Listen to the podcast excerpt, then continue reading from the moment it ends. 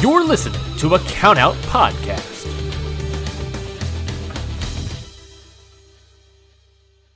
The new Super Beets Heart Chews Advanced is now supercharged with CoQ10. Support your healthy CoQ10 levels and blood pressure with two chews a day. Visit RadioBeets, B-E-E-T-S dot com and save 15% with promo code DEAL.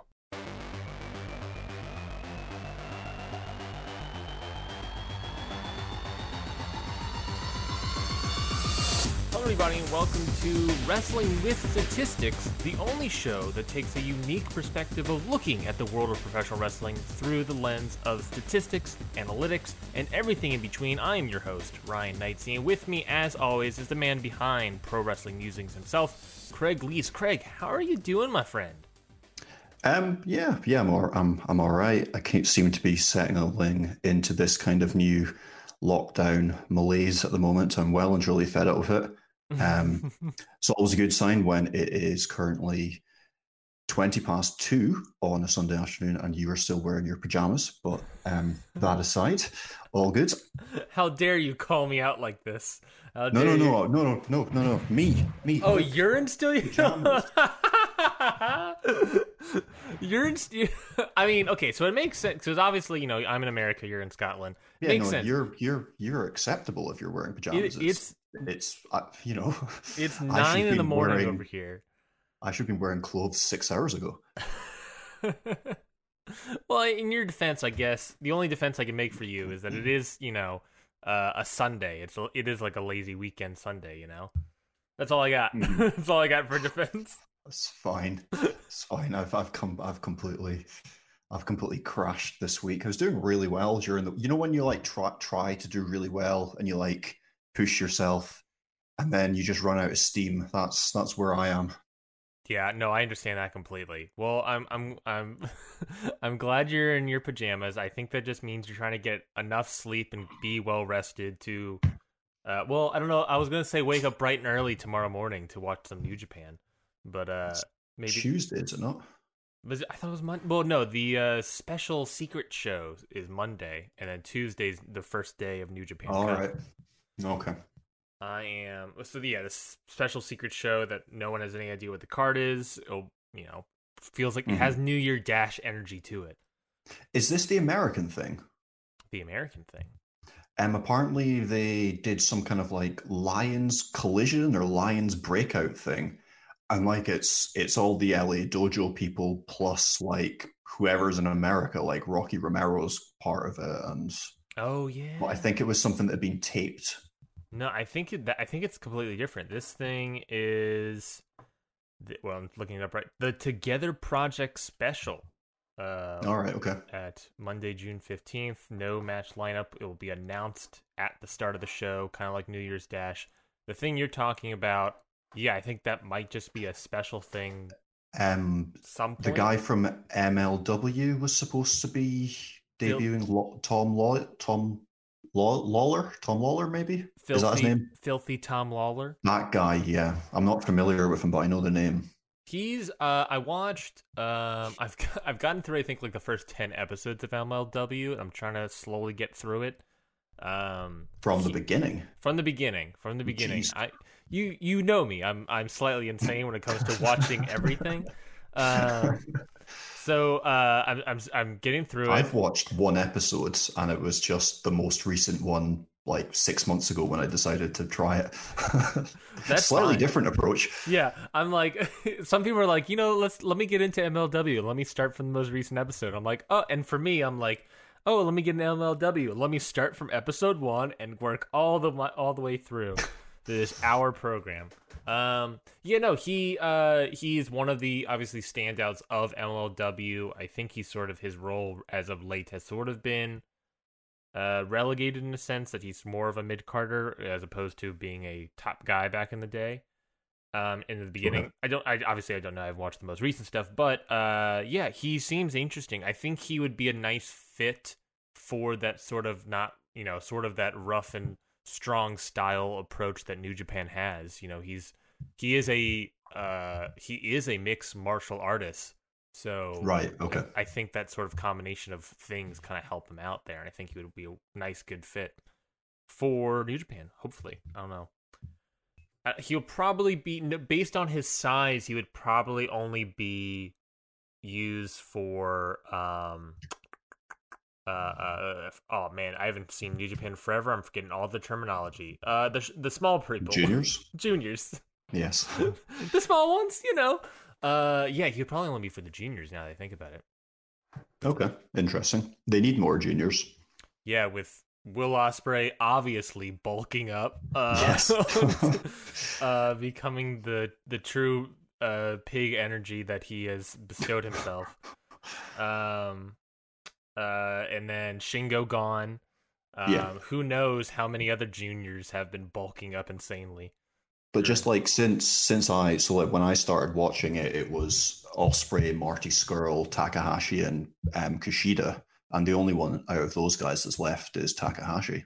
Yeah, uh, yeah. I mean, I guess Marty Scurll well, he's not going to yeah. be avail- available to use anytime soon, but I guess in a way he could still be used. I, I would expect to see him, but he's just, I suppose, he feels like he's gone because he's not been around recently. Mm-hmm. Mm-hmm. I mean, yeah, everyone. I'm just really excited for New Japan to come back. Mm, honestly, mm, yeah, like and yeah, not not no, only absolutely. not only come back, but return with the New Japan Cup, return with a tournament. Um, mm-hmm. I just, I'm so excited, so excited. Yeah, uh, no, it's very exciting. Have you have you looked at the lineup for the New Japan Cup at all yet? Yeah, no, um, I like it a lot. Of, you, you, know, you you see you see the people that have obviously not thought it through, being like, "Oh, this is a disappointing card," blah blah blah. But like, um, it's it's New Japan. The wrestlers are all good at wrestling. They're all in the company for a reason. All the matches will be good. Um, criticizing it because of like random guys you've not really heard of being in it, like um, all, you know, your New Japan Young Lion is a better wrestler than, you know, WWE main roster superstar X. Well, certainly produces a better match, but that's to do with the companies, if you know what I mean. Mm-hmm. Do you who uh who out of the New Japan? Yeah, it's it's kind of you know obviously they've been sort of replacing people because obviously most of their roster that was in the New Japan Cup originally are no longer available yeah. due to restri- travel restrictions.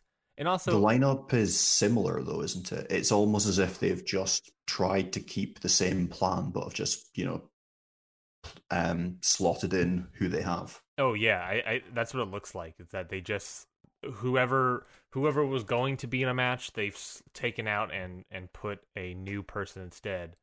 Um, so they just basically kept all the matches except we now have some weird ones like Yano Jado. Uh, what a what a match. Uh, who's your who's your current pick to win the whole thing if you have one? Um, so I would like to see them not go with Sanada. I think a lot of people, including myself, got some Sanada burnout last year. Um, I didn't think that his matches were as tedious as some people suggested, but I, I I wouldn't want to see Sanada in another world title match for a wee while. They need to do something different with him. Um, I, I I want um I want Takahashi to win it. Um, I don't know if they'll be that bold, but I would I would love to see that. Failing failing that, Shingo or Suzuki. I'm I'm currently looking up the New Japan Cup bracket right now. Um, here we go. Um, yeah, uh, Takahashi would be amazing. Uh, mm-hmm. but he's got to he's what he's got to beat Honma, Yano or Jado, and then probably Ishii. Yeah, yeah, something like that. I- Ishii one's going to be a tough one for Hiromu, but I would love Takahashi. I think you know, and that's like the perfect. You know, if they just wanted to go back to Takahashi Naito, mm-hmm. I feel like that would be a perfect yeah setup for that. I agree on Sanada. I agree that I, I think Sanada is more liked in Japan than he is in America. I don't know what it is, but uh, I agree that like in um, at least you know here he's there's a little burnout, or I should say America Western audience. I think would probably be a better way to say that. But yeah, I think it's just like the fact that his face just never moves. he's like, emotionless. He's, just, he's stoic. Yeah, yeah. I mean, like I mean, some people would like criticize Ishii for being like quite a bland wrestler, but like he, you know, he, he his his style works. Like he he he's a performer and he's got his own style and it really works when when you when you know the when you get to know the character. Mm-hmm. What what exactly is Sanada? He's the Cold Skull. I thought that was pretty obvious. Uh, he he he loves fashion. Uh, he's got a yeah, it's a cool, it's a cool jacket. It's a cool Uh, jacket. I'll give him that. Yeah, he's like a weird kind of piratey guy now. Uh, The like purple jacket with the shoulder pads. That's quite cool. he loves technical wrestling. He uh loves He's he's excellent in a match with Zack Sabre Jr. he loves Kejimoto. Um, Mhm. and those are the things I know about him. uh, yeah, no, I I think I do. There is something to Sanada winning the whole thing, despite some Western burnout. Uh, simply because he's the only Lij member without anything. Just Mhm. like they just give him a cup. Uh, just be like, hey, there you go. Um, I mean, even you then, can give him a cup without it being that cup. that's true. That's true. Just find some like old expressionless coffee cup in the back. if I had to really pick one, pick somebody that I would love to see win this whole thing, oh man, it would probably have to be um oh man, I'm looking at the I'm looking at this bracket. I'm just I looked at the top right corner of the Tanahashi, Ibushi, Sabre, Sanada, and I was like, "Oh no, I can see where this is all going." I think Sanada's winning that block, but uh, uh, now I'm looking at it. Um, I, you know, if I had to pick someone to pick the whole thing, I could see the finals being a Sanada Ishii. Honestly, know, would they do Sanada Okada again? Probably not. But I can see. I want to. No. I, I think I want Ishii to win the whole thing. He's probably my pick to win the whole New Japan Cup. I think, and I think a lot of people would go with that. He's a heavy New Japan Cup favorite. Every every single year, it's always like hmm Ishii, baby. Here we go. Ishii's got this one. Um, It kind of fits. It kind of fits the character. He's kind of at that level, the kind of upper mid card, mhm. um, convincing challenger. But he's not. He's not going to win the G one or challenge at Wrestle Kingdom. Yeah, sadly, yeah. Uh Ishii. I oh man, I love Ishii. Uh anyways, yeah, I'm I'm very excited for New Japan Ro- Wrestling to return. Uh I'm sure Craig that uh, as the New Japan Cup unfurls, um we will be looking in depth at some of those matches depending how they all shape out to be. Um at the very least, probably going to get some barn burners. But uh speaking of barn burners, let's go over to last week's show of NXT Takeover in your house. Man, Craig, what a you know. If it wasn't for Backlash, I would have thought that there would be the greatest wrestling match on this show. Am I right? Right. So so so I I hadn't put two and two together to get four. Um, and I was listening to a What Culture podcast yesterday, and Adam Cleary was going on about like, oh yeah, this is a great idea for the SEOs. This is you know the Google blah blah blah, and that that's what they're doing. This backlash wrestling, greatest wrestling. It's mm-hmm. it's a it's search engine bait. Yes. It's it's like WWE or New Japan, Kenny Omega versus Kazuchika Okada, greatest match ever. Oh, we can't we can't hit those heights anymore. What can we do? Not not some kind of like ambitious um mastering your craft trying to produce high quality stuff. No, no, no. We're just gonna like force these words down people's throats until this is what comes up in the search engines. It's it's like oh, it's proper like political spin narrative hijacking nonsense. Oh yeah, I mean, I just typed in WWE greatest match ever, and obviously, you know, obviously, since today at the time of Mhm. recording is the day of that match, going to Google Trends. So it is. Go- going to Google Trends, it's currently projected to be uh, 100 out of 100. It's hard to explain Google Trends without actually showing the graph. It's all right. Maybe I'll do it in post. Maybe I'll do it in post. But in the Google Trend, it's like, oh yeah, you can see that like, whoa, greatest match ever gets a huge spike. The last time I had a huge. Oh wait, let's go. Not let's go past past five I years. don't. I don't even know if you would need to even have WWE in there for the greatest match ever thing to produce that search result, though. If you're just doing it on like how people actually Google search. Greatest match ever is at its highest peak in the last five years. The only other highest peak was. Da, da, da, da, where, it, come on, come on, come on. You know how like you have to like. Oh my god, I can't. Come on, where? There we go. Haha. Was February 2017. What match took place in February of 2017 that would have been considered the greatest match ever? I had no idea. I, I was thinking that it was going to be um the the first Okada Omega match got a lot of buzz. When was that? That would have been January 2016? 2017. January 2017? I think so, yeah. Because 18, 18 was the Dominion match. Maybe that's the residuals of the search engine. Maybe, yeah. That might be what that is. To to be fair, if you if you um, type in greatest wrestling match ever, all the news stories that come up is about backlash, but everything underneath that is like pro fight database. I mean, there's a WWE article, hundred matches to see before you die, but then I mean, there's there's a bit of backlash, but actually no, there's a lot of backlash. That's annoying. Yeah, the at the very. I'm interested to see how much how much that idea holds up in like a month from now. If you type in Yeah. greatest match ever. Yeah. Um, but let's uh before we get to well, we're not gonna are we covering backlash? I guess a little behind Um, I. I vote no. Unless unless Edge and Orton is legit the greatest match ever, uh probably not. No, I I I mean it's if we're doing this next weekend, then we're gonna have backlash or New Japan to talk about. So um do you do you really want to? no. No. no, of course not. Um, well, let's talk about. Are we talk? Let's get into uh last week's pay per view in your house. We wanted to talk about that at the very least. Uh, uh, yes. where we got a little bit of that ahead of us. Uh, we want to just do a quick. You know, it's been a week since this pay per view, so we wanted to just do a quick uh, rundown, just some quick thoughts. Um, So I guess we'll just go through. I'll just say the match results and just give me some quick takes. I guess, Craig. Um, starting with the opener, which was the six woman tag team match Mia Yim, Shotzi Blackheart, Tegan Knox defeating the team of Candice LeRae, Dakota Kai, and Raquel Gonzalez. Um can barely remember it. Raquel Gonzalez looked good. They made her look big and strong. Candice LeRae is a tremendous wrestler, did not need to be turned heel. What are you doing? but she's still always great. Sad that Dakota Dakota Kai has looked quite ordinary after the turn. They, I think they've blown that a bit. Um, I think this match was fine. I can't really remember. I fell asleep after watching this because it was early in the morning.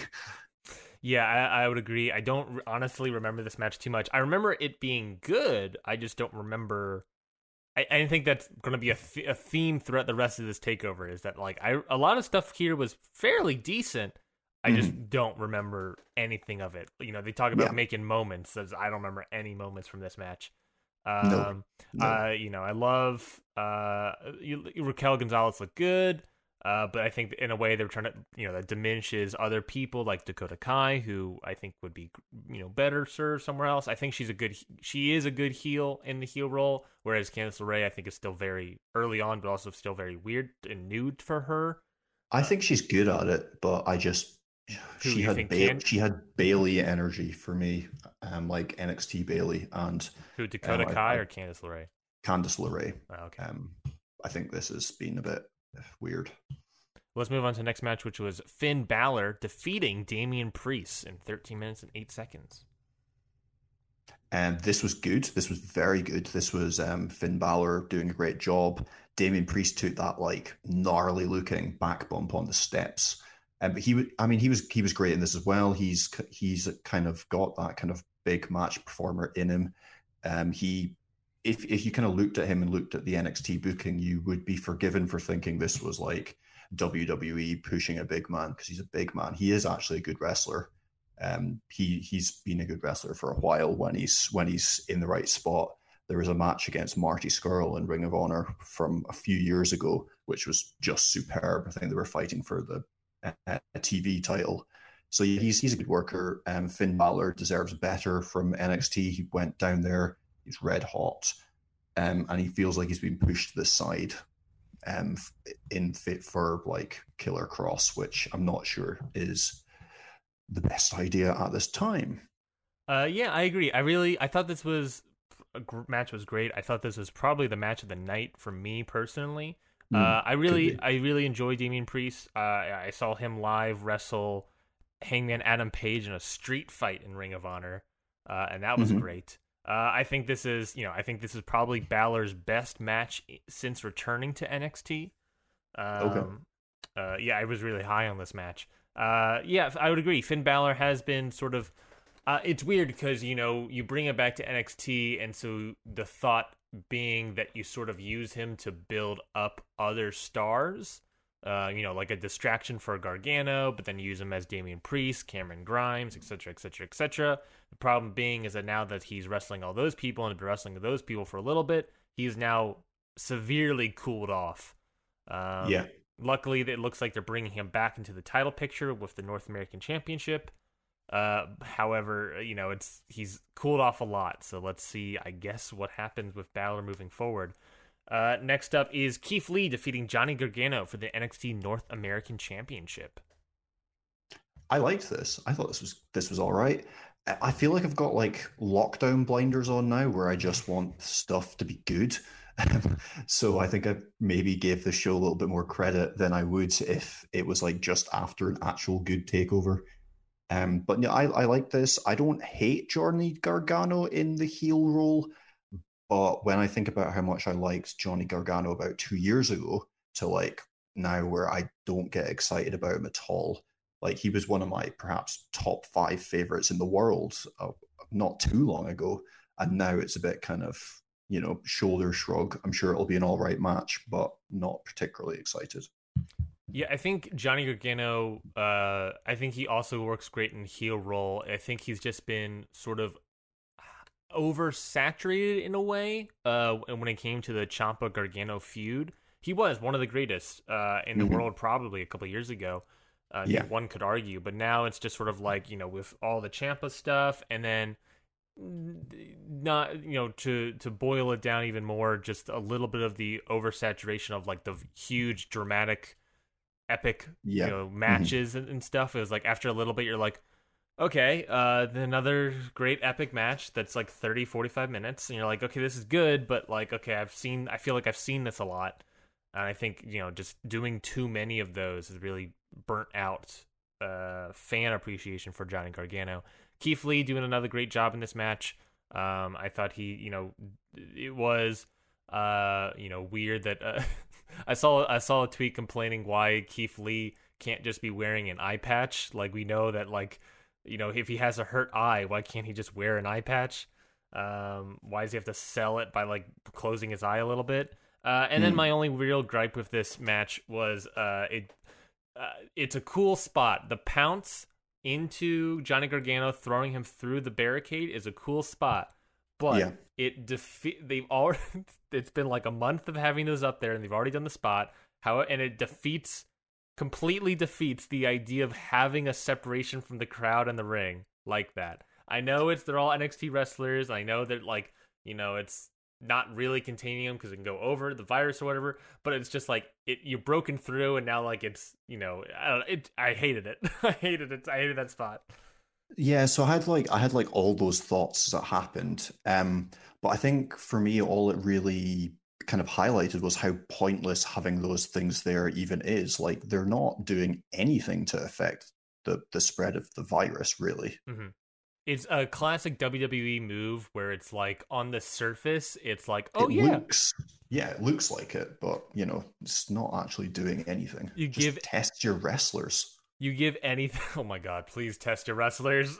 Just come on. You you have a multi-billion-dollar company. You're scheduled to have the best fiscal year ever by like millions, and you mm. aren't testing your wrestlers. Come on.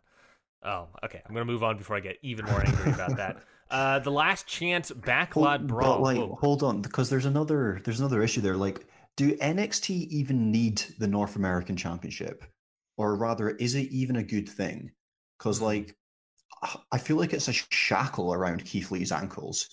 Like he he should be in the conversation for um, going to take the title off Adam Cole. He should have been in the conversation to take that title for quite some time. But as soon as he got to win that that North American Championship, he's out of the ti- the main title conversation. He's it, you know having a title around your waist makes you look like a big deal. It makes you look like NXT are valuing you, but like to to be able to go and take the top championship belt, which he sh- really should be in the position to do. He's a fantastic wrestler. He's got a great look. He's charismatic. He's he, he's great. He should be. When you think, oh, who's going to be the next NXT kind of star? It's hard to think of anyone apart from Kross. But that's because Keith Lee's got this belt around his ankles, shackling him down, and like I, I think in a development system where the the whole way that NXT's worked, it's been like this almost fluid way that people kind of rise up and kind of take the place of the one that came before them. And I do feel like the North American Championship is disrupting that. And yeah, they didn't they wasted Riddle for some reason. It looks to me like they're doing the same thing with Keith Lee, and I do not like it. I think Keith Lee, uh, uh, to answer your question of the North American Championship matter, I think it it's a good idea because of the large amount of roster that they do have. I think it's a good idea just to have sort of like the AEW thing, where it's like the mid carders didn't really have much to do, but now we have a title to also fight for. It's the same sort of thing here, where like a huge roster, it now adds aspects to it. I do think, however, that they just over just everything everything everything as of late just overstays its welcome uh, like I, are like, they putting it on the wrong guys is that the problem like I don't think Johnny they're putting Gar- on the wrong guys. I think Johnny Gargano and Keith Lee should not be like Cameron Grimes and Swerve Scott. I don't think they're doing putting on the wrong guys. I think they are just not striking while the iron's hot and mm. and like oh we're trying to build to like they're trying to build now to Keith Lee for versus Finn Balor, which that's cool, but why not?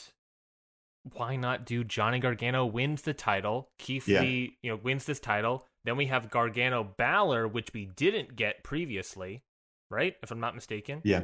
Mm-hmm. Um, we didn't get at at um, last no, takeover. we did. We did get it eventually. Did we get eventually? Pff, yeah, I haven't yeah, seen yeah, that but either way, do that again. But now you're doing it for the title, so there's a little bit extra yeah. stakes in there, and have Keith Lee directly go for the NXT Championship. I don't know why you're. It, it becomes a shackle when it's still on Keith Lee, and it's like he it he has risen above the title. I think is what you're sort of implying. I suppose the other thing with NXT is it's changed. Like, um, it's not quite a developmental. It's like collecting the elite guys that don't work for WWE and using NXT as the way in. Um, whereas before, when it was like Bo Dallas winning the title, like the the North American Championship could almost be for those guys, for your Tyler Breeze, Baron Corbin type guys that aren't going to win the NXT title on the way up. The, the kind of North American Championship scene could be used for for that instead. So perhaps people that that have won the world title before or are going to end up in the title picture, like Johnny Gargano, um, shouldn't shouldn't be there. Mm-hmm. Let's move into the next match, which is the last chance backlot brawl for the NXT Championship, where Adam Cole defeated and retained his title against Velveteen Dream. Yeah. Um, um, so I didn't really watch this. Um, I, I kind of had an idea of what it was going to be, and I, I, I, you know, I was kind of plus 10 seconds skipping through it. So I kind of got an idea of what was happening, but I had no interest in watching this match. I'm kind of a bit down on the Adam Cole title reign now. And Velveteen Dream, I've proper turned on. Um, and yeah, these cinemas, I just, I just kind of knew it was going to be bad. Had kind of heard it was bad, and just didn't want to engage, which is probably as much of a kind of comment on what NXT have done with this program as anything else. Uh, I would agree with all those things. It was bad. Uh, Adam Cole, Ad, it's Adam Cole is the same situation with Keith Lee, where it's like he's overstayed him his welcome with the NXT Championship. He sort of needs to move on and do something else. Um, uh, I thought this match was just awful. I thought the lighting of it was awful. Mm. I, I, mm. was tweeting to someone because they were like, "Why are they doing this?" And I was like, it, "They're doing this on. They're doing the lighting on purpose. Like I work in film. I know for a fact that you can fix all those things. Yet they're uh-huh, specifically yeah. shooting it like this for some stupid reason where it's impossible to see. Uh, I thought it was dumb. I thought it was like slightly tone deaf, which was happening in the real world. I don't understand why yeah. Dream came out as Negan. I don't understand what that had to do with anything besides just cosplay. Um, he also had the. Did he not also have the Hollywood bandana on the back of his thing? Oh, maybe I. I didn't. I think there was a picture of his face on the back of his jacket, and he was wearing the Hollywood bandana. You know, the like, which is obviously the Hulk Hogan mm-hmm. Hollywood bandana. And as a black guy during, you know, BLM movement, wearing a kind of a, a callback to a known racist, it's just it, it was just like all those things went through my head when I was semi watching it. Um, obviously, as a white person, you know, my perception of that um, is perhaps questionable when it was a, a, black person doing it. But like it, it for me, it was it just seemed a little bit odd. And I suppose Velveteen Dream is also having these kind of allegations thrown at him about far more serious things. So it's, it just kind of all added to the kind of unease with him as a performer. Let's move into the next match, which is Karrion Kross defeating Tommaso Ciampa uh, by submission in six minutes. Very quick match versus Ciampa. Thoughts? Uh, this was all right. Yeah, um, it's a shame to see where Ciampa is. He needs to go back to his heel character if he's going to survive. Um, oh, that's funny. No one will survive, not even him. um, yeah, this was fine. There was a good Ciampa hope spot where he did look pretty grisly and strong, and then he was overcome. Um, Karrion Kross for me looked all right. I've seen some criticism of him as kind of like kind of boring in the ring and a bit limited, kind of Brock Lesnar type arguments when he was just like throwing suplexes around. This was yeah, yeah. It was short. It was fine. It didn't torture you.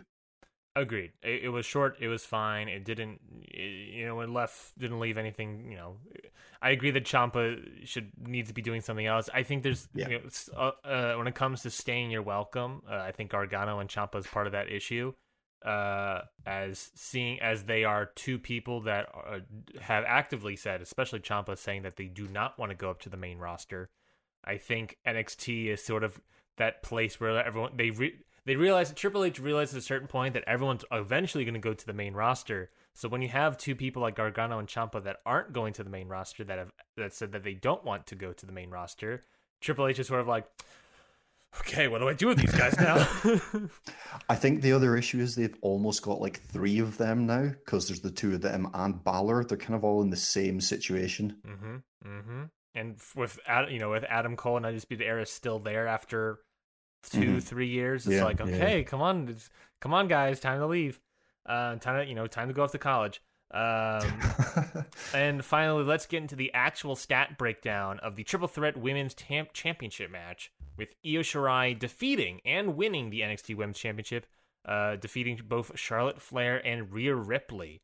Uh, Craig, just initial thoughts. Um, so this is where the audio medium of a podcast is good, but you might also want to see the visuals as well. Um, this will be up on prowrestlingmusings.com and you'll probably find it on Twitter somewhere as well, the kind of graphics for this match. So, um, triple threat match. I really liked this.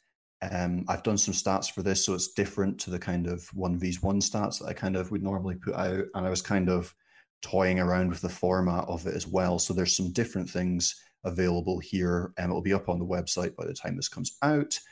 Um, but yeah, um, some really strong themes. Rhea Ripley kind of took um, a lot of the offense in this match. Took uh, she dished it out. Um, she threw a lot of fists, 56 strikes compared to 33 and 29. So that's uh, a big gap. She also led for strikes down, 10 in comparison to 9 and 4. Um, Io Shirai's kind of role in this match was interesting. She flitted in and out. Um, it was kind of Rhea Ripley and Charlotte Flair going after each other quite a lot. And then Io Shirai would break things up with quite often a diving move or some kind of quick attack. Um, interestingly enough, Shirai five dives. Neither competitor, neither of the other two competitors did any.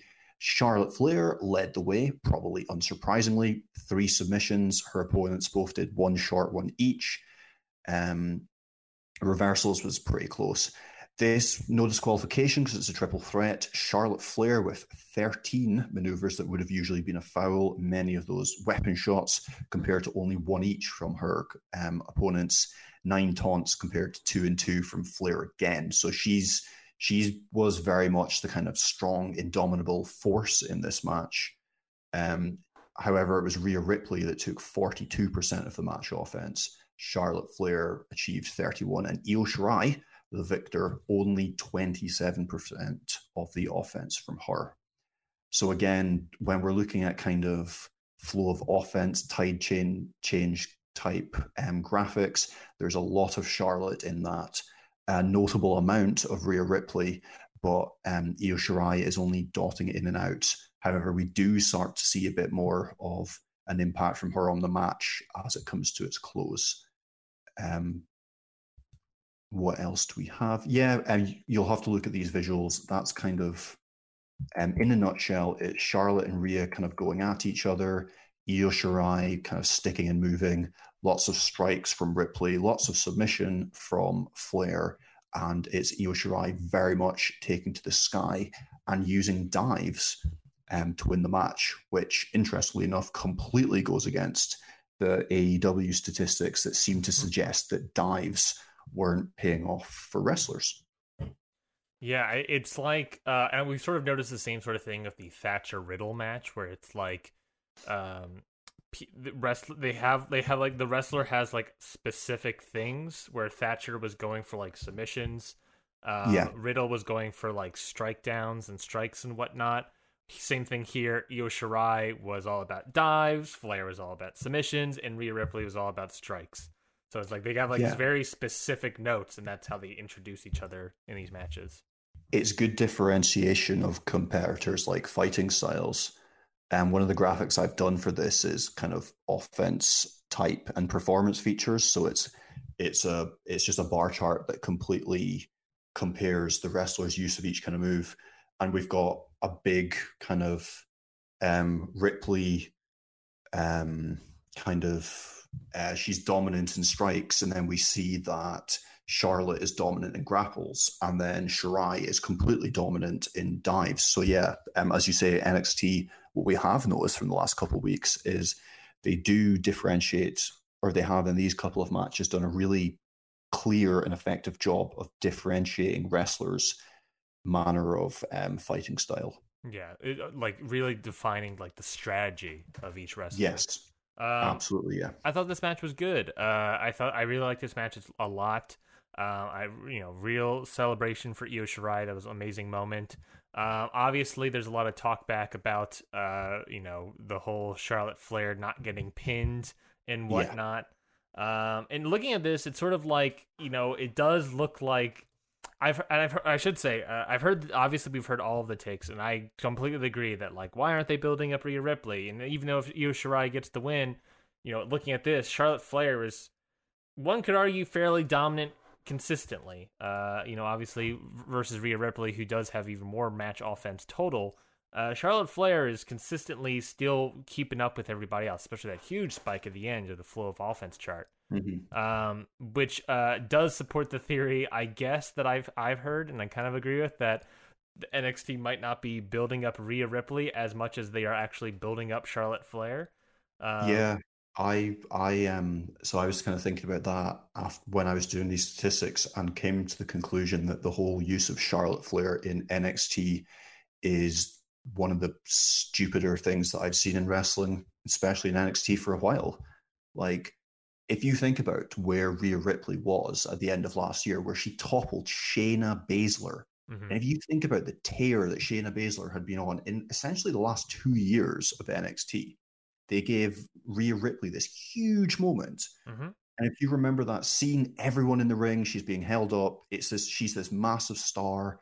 They follow that up with her challenging Charlotte Flair. That's huge. She looks mm-hmm. like an mm-hmm. absolute, you know, monster of a competitor she then loses to Flair, which questionable. Sure, we're like at the time we're all like, okay, yeah, I guess yeah. that's fine. That's all right. She, you know, we've got a chase now. This is another thing for her to topple. But now Io Shirai beats Flair in a kind of sly way, and Rhea Ripley is now looking like the kind of side project. It's just weird. Like, why not? Why not have Rhea Ripley either not have anything to do with Charlotte Flair at any point or defeat Charlotte Flair, and then have Io Shirai take the title off Rhea Ripley?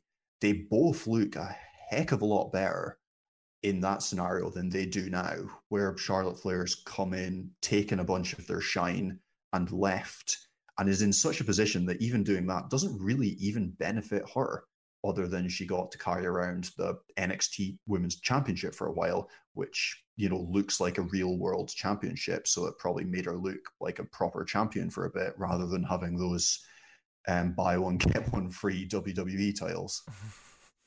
Yeah, and even in this match, like it, it is looked like uh, Io Shirai wasn't as much of a factor in this match, and then you mm-hmm. sort of like think about like, oh well, according to this, she wasn't really much of a factor, and then she sort of got like the diving, uh, you know, sort of not really upset pin, but sort of the surprise pin over Rhea Ripley as she was being submissioned. Opportunist. Opp- yeah, pin? the opportunist pin. Yeah. Um, so it's sort of like one could argue maybe she was kind of lucky in that sense. I don't know. Uh, yeah, yeah, it's it's. I don't think it does great. I don't think it's it's a brilliant look for her. I'm sure she'll take the title and do fantastic things and come out of it all right. It's just yeah, just I don't know. It's just the whole Charlotte Flair aspect of this for for for me could have been a, a good strategy, but has just ended up being WWE. Here's the big star you know, cheer for her. No, no, I, I mean it. Cheer for her. Well, if you're not going to cheer for her, I'm going to make you type stuff. Mm-hmm. I, I've heard the comparison to real quickly. I I heard the comparison to uh with with the whole Charlotte Flair Rhea Ripley issue as to building up Braun Strowman just so that Roman can take out yeah. Braun. Yeah. Uh, you know, building up Rhea Ripley just so that Flair can come in and take take her shine a little bit. And I guess there is the idea that like I can see, you know, maybe you, one could say that maybe the plan originally was Rhea Ripley to get the win back from Flair and get that shine back, but obviously there's also the idea that like, hey, Becky Lynch is gone and we need someone to put up back into the main event picture, you know?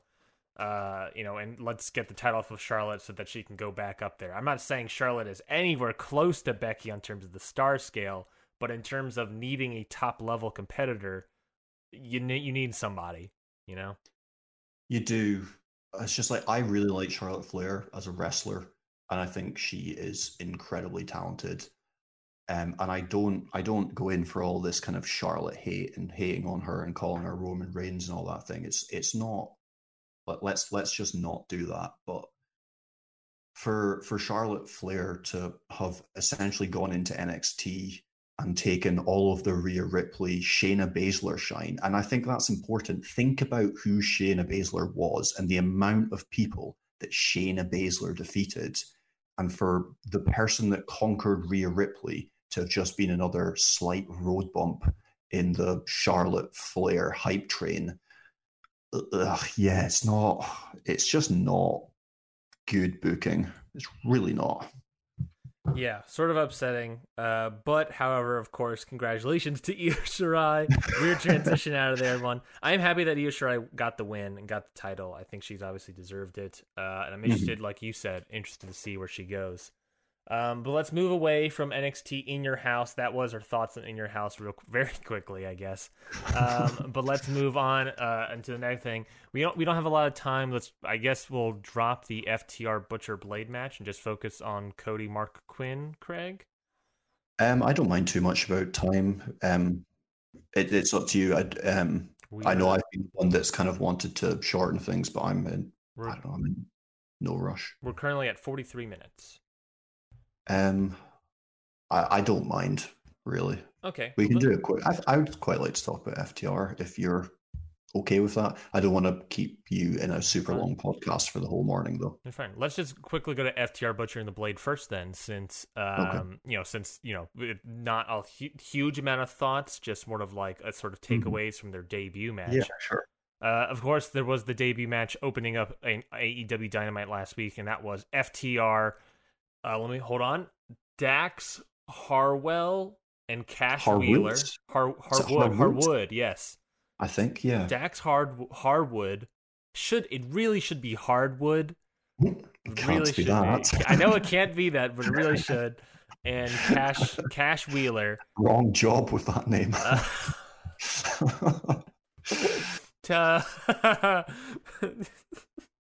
anyway, taking on Butcher and the Blade uh, in their debut match. Uh, you're looking at the graph now. I should have said in the I was trying to say in the Flair thing. Uh, if you want some more visuals, always go to the YouTube channel, hit the books podcast, and you can see the video version, uh, which comes with both the audio and the visuals. Um, little plug plug ski, plug ski there. Um, let uh, so talking about this one, you're looking at the graphic right now. FTR versus Butcher and the Blade. Um, you know, like we said, not a huge sort of takeaway. It's a great, I would say, a good debut, good maybe great debut for FTR. Very dominant in this match. What were your sort of thoughts on this match, Greg? Uh, yeah, I mean, you've, you've summed it up there. It was just, it was great to see FTR in the AEW ring. And it was intriguing to see what they were going to do. Um, 66% of match offense in their favor. This was, you know, um, it was it was a showcase match.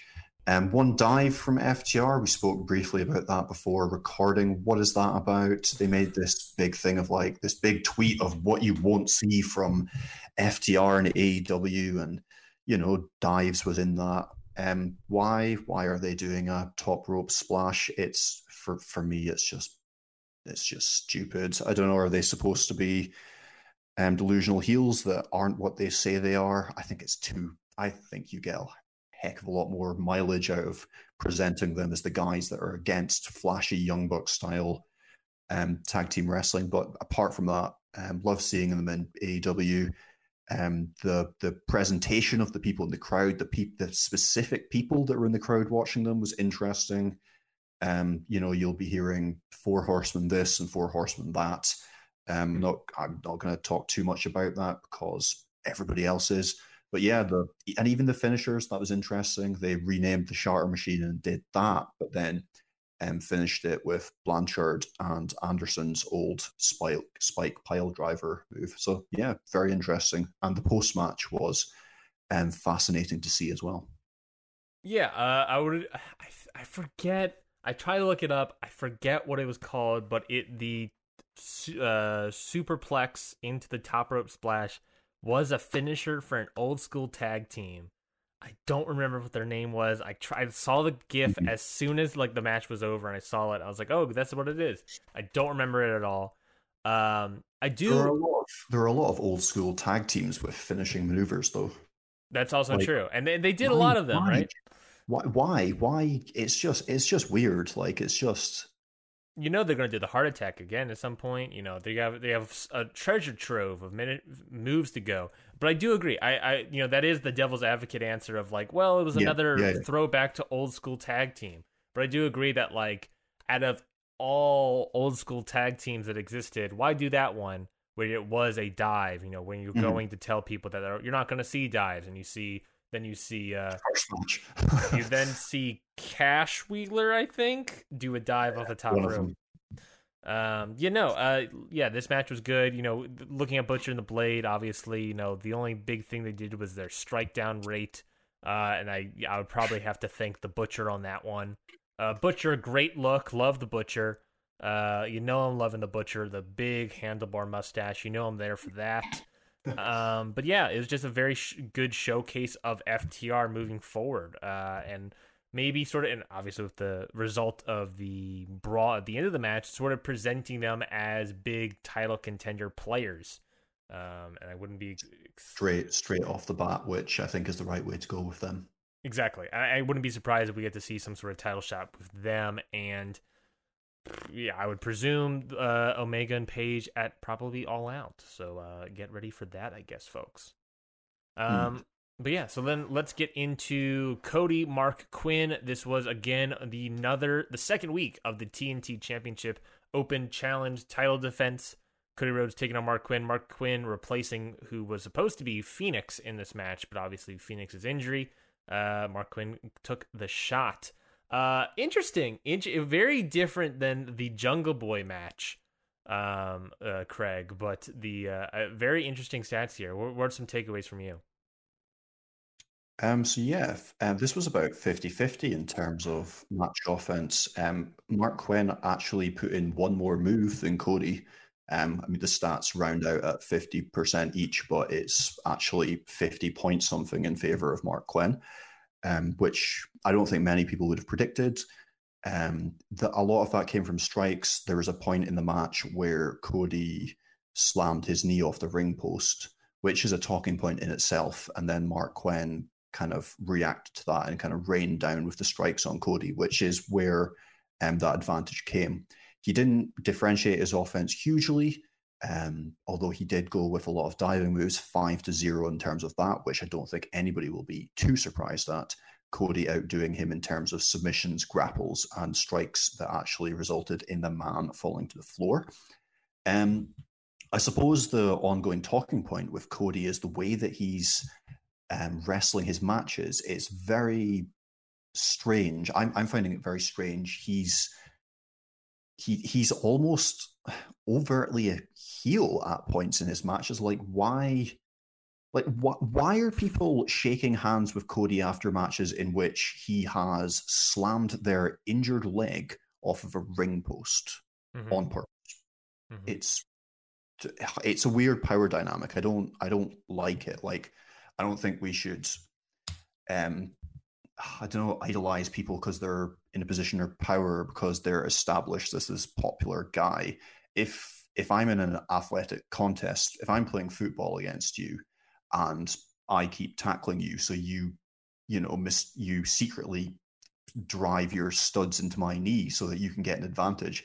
I ain't shaking your hand after the match, um, and it's that it's that kind of vibe. It's kind of like I don't know. I, they're they're I kind of kind of annoyed a lot of people on Twitter this week by suggesting that AEW are playing a little bit too much into like having people that are almost like above everyone else, the way they talk about Tony Khan and the way that they present Cody Rhodes. We shouldn't be like, I don't know, in our in our art and our like popular culture. I don't think we should be like deifying people where they can just like smash your knee off the ring post, but you're lucky that you ever got to be in the ring with them in the first place. Um, so yeah, I didn't like that. And I and you might be sitting there being like, "Oh, but pal, stop being so political about a wrestling match." But um, everything's political, and I think we need to start treating everything as political. And the way that Cody Rhodes is presented in AEW, especially in 2020, I don't like it. I'm like I'm like turning on Cody, and that's weird, especially after where he was around about like full gear against Jericho. That he was this superb character at that point, and I really loved it. And I've kind of like turned on him. Don't know how you're how you would respond to that um, short political monologue, Ryan. No, I, I, it is something that uh, I, I think about that, and it's like, yeah, Cody. There's several points, I guess. There's one. There's the one idea that like Cody, you know, scouted out the idea that hey, Marq Quen injured his leg last week obviously my strategy as any sort of wrestler would probably do uh, is go after that leg, right? And it's one thing to go after the leg versus another thing by you know slamming the leg into a ring post and whatnot. Yeah, um, absolutely. or the strategy, the strategy is not what I would take issue with. It's the kind of filthy tactics. Yeah, I was about to say. Conversely, there's a difference between just doing sort of submissions and strikes on the leg versus what exactly. a, a, normally what a heel would do, which is bringing in outside outside advantages. Granted, it's the ring post, so it's a little bit of a gray area, I guess. But uh, yeah, there's that aspect. But like you said about like um, shaking the hands and everything, there's also the idea that like you know both in kayfabe and I guess in reality that Cody Rhodes is his boss. So it's like, oh yeah, mm. thank you for the opportunity, sir. There is that aspect. They're very stone cold Steve Austin. Yeah, it's also it, it, like I've also heard the same sort of idea to go back to actually going back to Takeover in your house. There is like that same idea of like on Wednesday of NXT, Damian Priest being like, "Yeah, uh, it doesn't matter that I lost the match against Finn Balor. I made a moment." Um, mm. And there is this idea of like being happy that you lost uh, yeah. like you know, again, it's Marq Quen. He's more of a tag team specialist and whatnot. And, and there is, but it is this idea of like shaking the hands after just losing a match. You know, there is the, the respect thing. There is a this is my boss sort of thing. An, I don't have an issue with the shaking the hands after losing, but it's like it was it was the shaking the hands after the tactics of your opponent. This Yes. like yeah, self respect and like where you see yourself in comparison to other people was kind of wh- what I what kind of that triggered in me. That's fair. That's fair. And yeah, I mean, yeah, it. I don't know. I guess it's just what Marq Quen viewed as fair versus what Mhm. Marq Quen views as uh, dirty. I guess would be the only thing I got on that take. Um, yeah, I know. I I thought you know to go back to this match, I thought it was a good match. Uh, the match offense being 50-50 was quite a surprise towards me, especially after the Jungle Boy match. Um, where, Yeah. where another match where Cody Rhodes feels like, well, Cody Rhodes definitely felt more aggressive in that match, but I wouldn't necessarily say he felt like the heel per se, since he you know busted open everything. Now that I think about it, um, I don't know. I I I, I saw the, the idea on Reddit, and I sort of like the idea. It definitely feels like they're slow burning a heel turn on Cody. Um, I really hope they are. yeah, and I think I think it's the the best thing to go for him at this point. Yeah. Um, you know, especially if it's like I don't know, maybe you can do it with MJF winning the title off of him. I don't know. Um, but it's interesting. And then Oh, that's a good idea. I like that. yeah, Like yeah, this could go for a while and that could be the thing that like makes him snap. yeah, or he, or it's either I don't know. Now that I think about it, it's it's either he has to get snapped from MJF and turn Mhm. heel, like aggressively heel on him, or conversely, he just goes like mad with power and Yeah. like gives himself the AEW World Title shot, even though he said he wouldn't. I think I I think I support the idea of of AEW staying away from like people that are mad with power, like the kind you know the WWE thing. Yes, yes, yes, yes. Um, yeah, but uh, you know, we got plenty of more TNT Championship matches to unfold. There's a, a, a slight rumor about who's going to be in ne- the upcoming week. I guess we shouldn't really say it. Keep it as a surprise, I guess.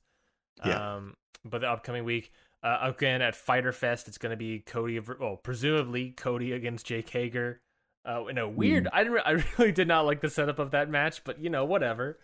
Yeah, Uh, it's a bit kind of odd, isn't it? Like it's yeah, It's it's like why first off, Jake Hager didn't say a single word. 2nd Mhm. off, Cody, why are you like, oh yeah, you you're attacking me because you want a match at Fyter Fest? No, why? Yeah. no, knowing Jake Hager, why wouldn't he want a match next week since there's no Mhm. one announced yet? Um, why are we not doing these sort of things instead? Instead of just a random match three weeks from now, Cody. Um, it was just a weird setup. It was another one of those things where it, like it felt like you know, like Jungle Boy sort of felt like the match was being rushed and that there there was a Yeah. rumor that they ran out of time, which I think is funny. It was another thing like this where it's like it felt like they were running out of time, and I was like, why are we doing this?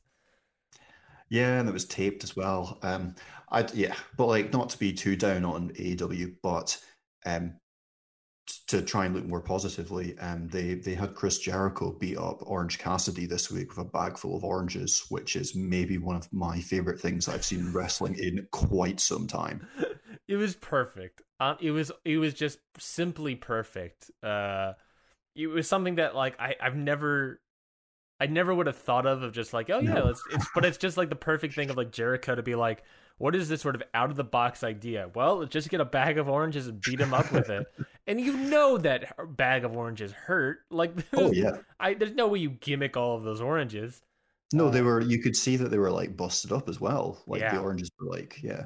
they busted open Oh, just like uh, Orange Cassidy Oh yeah, although I was a little bit disappointed that like towards the end of the segment we didn't just go off the air with Jericho like in a fits of fury hitting oranges that were like all over the ground with a baseball bat maniacally, looking completely unhinged. It would have that would have been great too yeah. oh man but Well, yeah I really liked that um, Ortiz still had one of them later on in the evening, and he threw it at somebody in the ring. Mm-hmm. Mm-hmm. Yeah. Uh, the orange, orange, the orange on orange uh segment was quite Yes. great. Quite great. I loved it so much. Uh, it was the sort of thing that Inner Circle also sort of needed. You know, Yeah. it, it was slightly comedic because you know beating someone with oranges is kind of just funny, but uh, uh, it was something that that brutal assault is sort of what they needed every once in a while, just to remind you of who they are. Um, and I liked it. I liked it a lot. Um, going back to, I guess, sort of the theme of a lot of these matches are, um, you know, you talk looking at Cody, Marq Quen having a decent amount of submissions, FTR mm-hmm. bringing submissions back, and of course, what we talked about with Charlotte Flair just dominating submissions. Uh, we wanted to continue our look see through the these AEW individual stat breakdowns of submissions v- moves versus win loss records, Craig. So we yes. so you know last week talked about dives, we looked at strike downs, and we looked at strikes, we looked at um I forget the last stat, which was grapples. And now we're looking at submissions. We got the graph in front of us. Uh slightly disappointing in my eyes. What do you think? Um yeah, um so again this will be this will be on the website so if you're like me and you tend to listen to podcasts when you're on the go um yeah just um go up on the i would just check out the website every now and again to There'll see the images there uh, link in the description of this podcast yeah yeah exactly um so yeah um it's it's essentially a flat line maybe slightly positive in terms of submissions being helpful if you want to win a match um so it's it seems like if you're not a submission specialist, you shouldn't go, oh, um, I need to boost my win loss record. I don't do much submissions. Let's give that a try. It seems like to be successful with submissions, you need to put, you need to be a bit of a specialist. You need to be, you know, doing it often. Um, but yeah, we've got it's interesting. Jimmy Havoc is the man who is getting the most submission seconds per hour of wrestling. He's all the way out in front um, with an average of 332 seconds per hour of wrestling. Um, interestingly, Colt Cabana is second. Um, Colt Cabana with 220 seconds of submission hmm. per hour of wrestling, uh, which is obviously not working out for him as he's on a minus one record, Havoc being a plus two. And then it's like Pac and Sabian are next. So, like, the guys that are using the submissions um, are not kind of the most anyway, are not who you'd think in terms of like Cody and Jericho. Yeah, it's it's sort of sad seeing that there is basically little to no correlation between you know doing using submissions. Not even you know your sort of length of submission holds. So not even like the number of submissions, but how long mm-hmm. you use submissions. Yeah. Uh, versus win loss records. Um, like it's kind of sad that like it doesn't really have an effect on whether or not you win interesting that Cabana's think... up there. Uh, I like seeing obviously you, when I try to think of some, and I guess maybe that's part of it. When I don't, when I think of AEW and I think of who is a submission specialist, no one really sticks out to my head. I mean, even seeing here, one could argue obviously Havoc is a submission specialist, but I that that that's not what goes to my brain. Cabana it definitely did not go to my brain. Mm-hmm. Pac would probably be up there. Cody would kind of be up there, but he's way in the back. Um, yeah, like no one in my brain was like, oh yeah, there's submission specialists, which maybe that's part of the thing is that you know no one's really good with their submissions. Yeah, I've, I've so like I've thought a lot about this after the conversation that was had midweek um about like what these numbers mean and the the way that you use language to like um, say what's successful and what's not. And what I've kind of what I've kind of landed on is what you would say here is that Jimmy Havoc using submissions as part of his arsenal is working for him because he has a positive record and he has such a high number. Mm-hmm. And Colt Cabana using submissions as a big part of his arsenal is not working for him. So perhaps he should be looking for another tactic entirely. Which he has by joining Dark Order potentially. Well, yes. Um, but then if we were to look at somebody like Joey Janela, who's uh, minus two record, 50 seconds of submission um, per hour of wrestling, maybe he does need to grind people down a bit more mm. and upping his submissions may be a good tactic for him. I, I, we certainly can't say that it is based on these numbers, but um, you know, Cody's getting something right. Joey Janela is not getting something right. Per, and Joey Janela's submission um, rate is low. So this this might be this you know this might be the thing that works for him. It, it's a bit like oh this is the thing that's come to mind, but it's very left field for a wrestling podcast. It's a bit like if you've ever done some work on yourself and you've done some kind of mental health work. It's not it's not the same ingredients for every person. You need to find what works for you, and perhaps um, perhaps this is this is what we're looking at here for for Jimmy Havoc um, the having the submission as part of his article is working to an, an extent. Mhm. But for um, Brodie Lee, who's all the way down there with zero submissions, um, but a plus four, things are working for him without submissions. Whereas even like Jungle Boy is Oof. not. It seems odd to say, oh, maybe Jungle Boy should start doing some submissions, but he's on a minus three. This just for accuracy points. Um, I'm a bit behind with uploading dark results to this. I've got all the dynamites and all the pay per views, but you know, dark is a bit of a slog sometimes. Um, so maybe Jungle Boy, he- an option for him is maybe you know submissions. Let's let's go and you know spend some time talking to I don't know Bret Hart about how to up my submissions. I don't know something that maybe that's how we need to be framing um, these these conversations.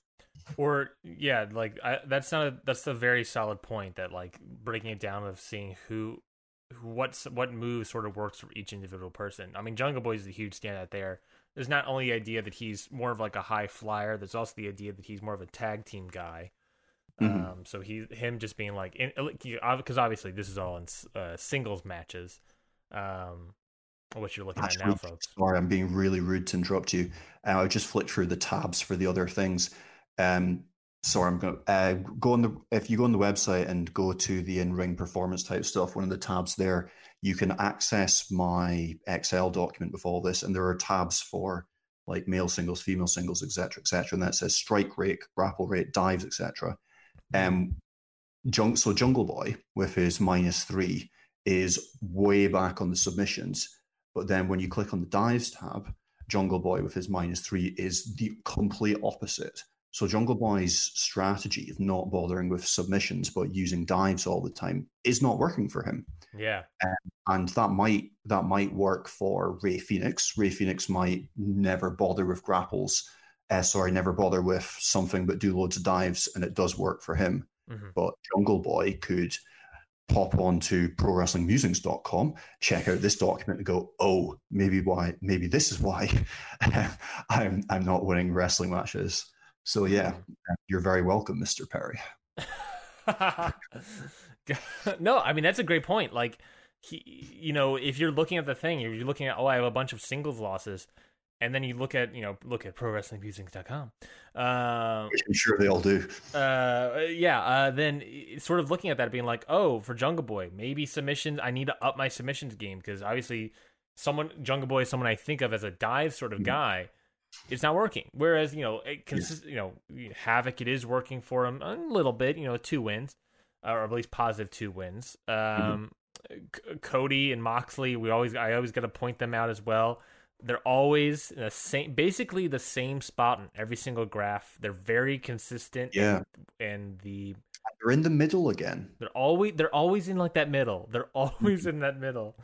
Uh, as is Jeff on this one, who's also who's like actually. Oh wow, that's that's really interesting. So your top your top three guys, Moxley, Cody, MJF, are all within like oh, where are the numbers? Um, so Moxley seventy eight being the low man of them, those three. Cody being the high man with 106. So they're all within 30 seconds of submission time, uh, Mhm. 28 seconds of submission time difference between those guys. And when you, the whole graph goes for a like, and we've got a plotting area of um 350. So the margins there of getting like, you know, the the kind of the Goldilocks um, region of getting getting it right um, is um, where Moxley, Cody, and MJF seem to be suggesting it is. yeah, yeah. It's um, yeah. I, I love how Cody and Moxley are always in the same spot. Like it's Yeah, the, the, yeah, their really are. consistency is is amazing, and it you know they're not. You know, Moxley, I guess, is another thing, but Cody is. I guess what really it's saying is that you know you got you know Fenix is a diving specialist, right, with a bunch of wins, um, and very consistently high number of dives. Cody, compared to that, Cody is arguably not a specialist at anything. He's just a wrestler, right? Um, similarly, Moxley, maybe a little less so, but there's different aspects to Moxley as well that we'll eventually get to, maybe um, about maybe his resiliency or whatever. But uh, you know, Cody, he's just like a wrestler's wrestler. He just does everything. Uh, and does it well. Obviously, he knows maybe maybe it is Arn Anderson helping him since Arn Anderson is the one that uh joined him at the start of 2020. Uh maybe Arn Anderson is checking out prowrestlingmusings.com and pulling some data and being like, Cody. That's what, that's what on that that's what's on that laminated sheet that he's carrying around all the time. What? It's this, it's this spreadsheet. How how much how much would you pop if you saw that sheet and you just saw like all of these spreadsheets on there? Um, I mean, it's it's obviously not, but like this kind of data, it would this would be a convincing prop. This like the data looks impressive, mm-hmm. if nothing else, and and I mean it is legitimate, but it at least looks impressive. Oh yeah, when we eventually start our own wrestling promotion, you're going to be the greatest Arn Anderson like. like you're not going to be the coach. You're not going to be uh um just like a normal manager. You're going to be the statistician. You're going to be like, this is what this is what you need to do. Go out there and, and, like someone's going like someone's going for a dive, and you're like, no, no, don't, don't dive, don't dive. Be, I'm gonna be um like uh, the manager on the outside. I'll start screaming at somebody halfway through a match. Too too many, too many. like that's like another thing that I feel like AEW needs to do is just like just confirm that Arn Anderson's doing the correct stuff. I guess maybe they, maybe they're doing it implicitly but I would love if they just had like a promo beforehand of Cody and Arn talking about what their pl- the strategy is, and then going out and doing it. I think the story they're going with is Arn isn't actually helping Cody. Oh, maybe I'm not because like so. Um, so you you'll have noticed um on the the flow of offense graph this week for Cody versus Marq Quen, I've you you always ask really good questions about when exactly did such and such happen. Mm-hmm. So this week I've tried to like signpost it. So again, if you go onto the website for the visuals or wherever, um, the flow of offense where you see like the um the peaks and troughs of when people are giving out the um offense. So for example, we've got Marq Quen's knee gives way around the five minutes. So he goes to do a springboard move and his knee just gives way and he crumples to the ground. Interestingly, that's when Cody hits him with a few moves, then takes him to the outside and starts slamming his knee off the ring post, which is also um, which is also signposted in there. But then there, there's a bit where so Marq Quen gets this huge um, lift in offense, and he's kind of going wild. There's lots of dives there. There's a couple grapples, some strike downs. While that's going on, um, Arn Anderson gets up on like the rampway thing and is like shouting and trying. He's like trying to I don't know if he's just trying to talk to Cody or if he's trying to distract Marq Quen. But anyway, it doesn't work, and um, Marq Quen carries on with his offense and he hits another couple of big moves. And I think there's been other people have highlighting on podcasts that perhaps Arn Anderson isn't actually being all that effective. And I, I think uh, often common theme that you will find in these discussions is people think that Arn Anderson will eventually turn on Cody, which you know that's another that's that's a really good storyline because Cody's there's the MJF stuff as well. Yeah. Uh maybe maybe so maybe that's part of the whole snapping thing. Interesting.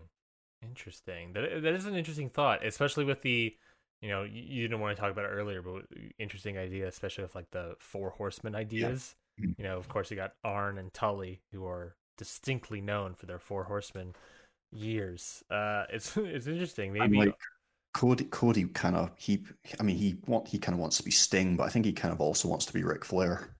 Cody wants to be everything. Cody just wants to be any of his favorite people from his childhood. Yes. um. Yeah. No. I I like that because then you could do Arn. Ooh. Ooh.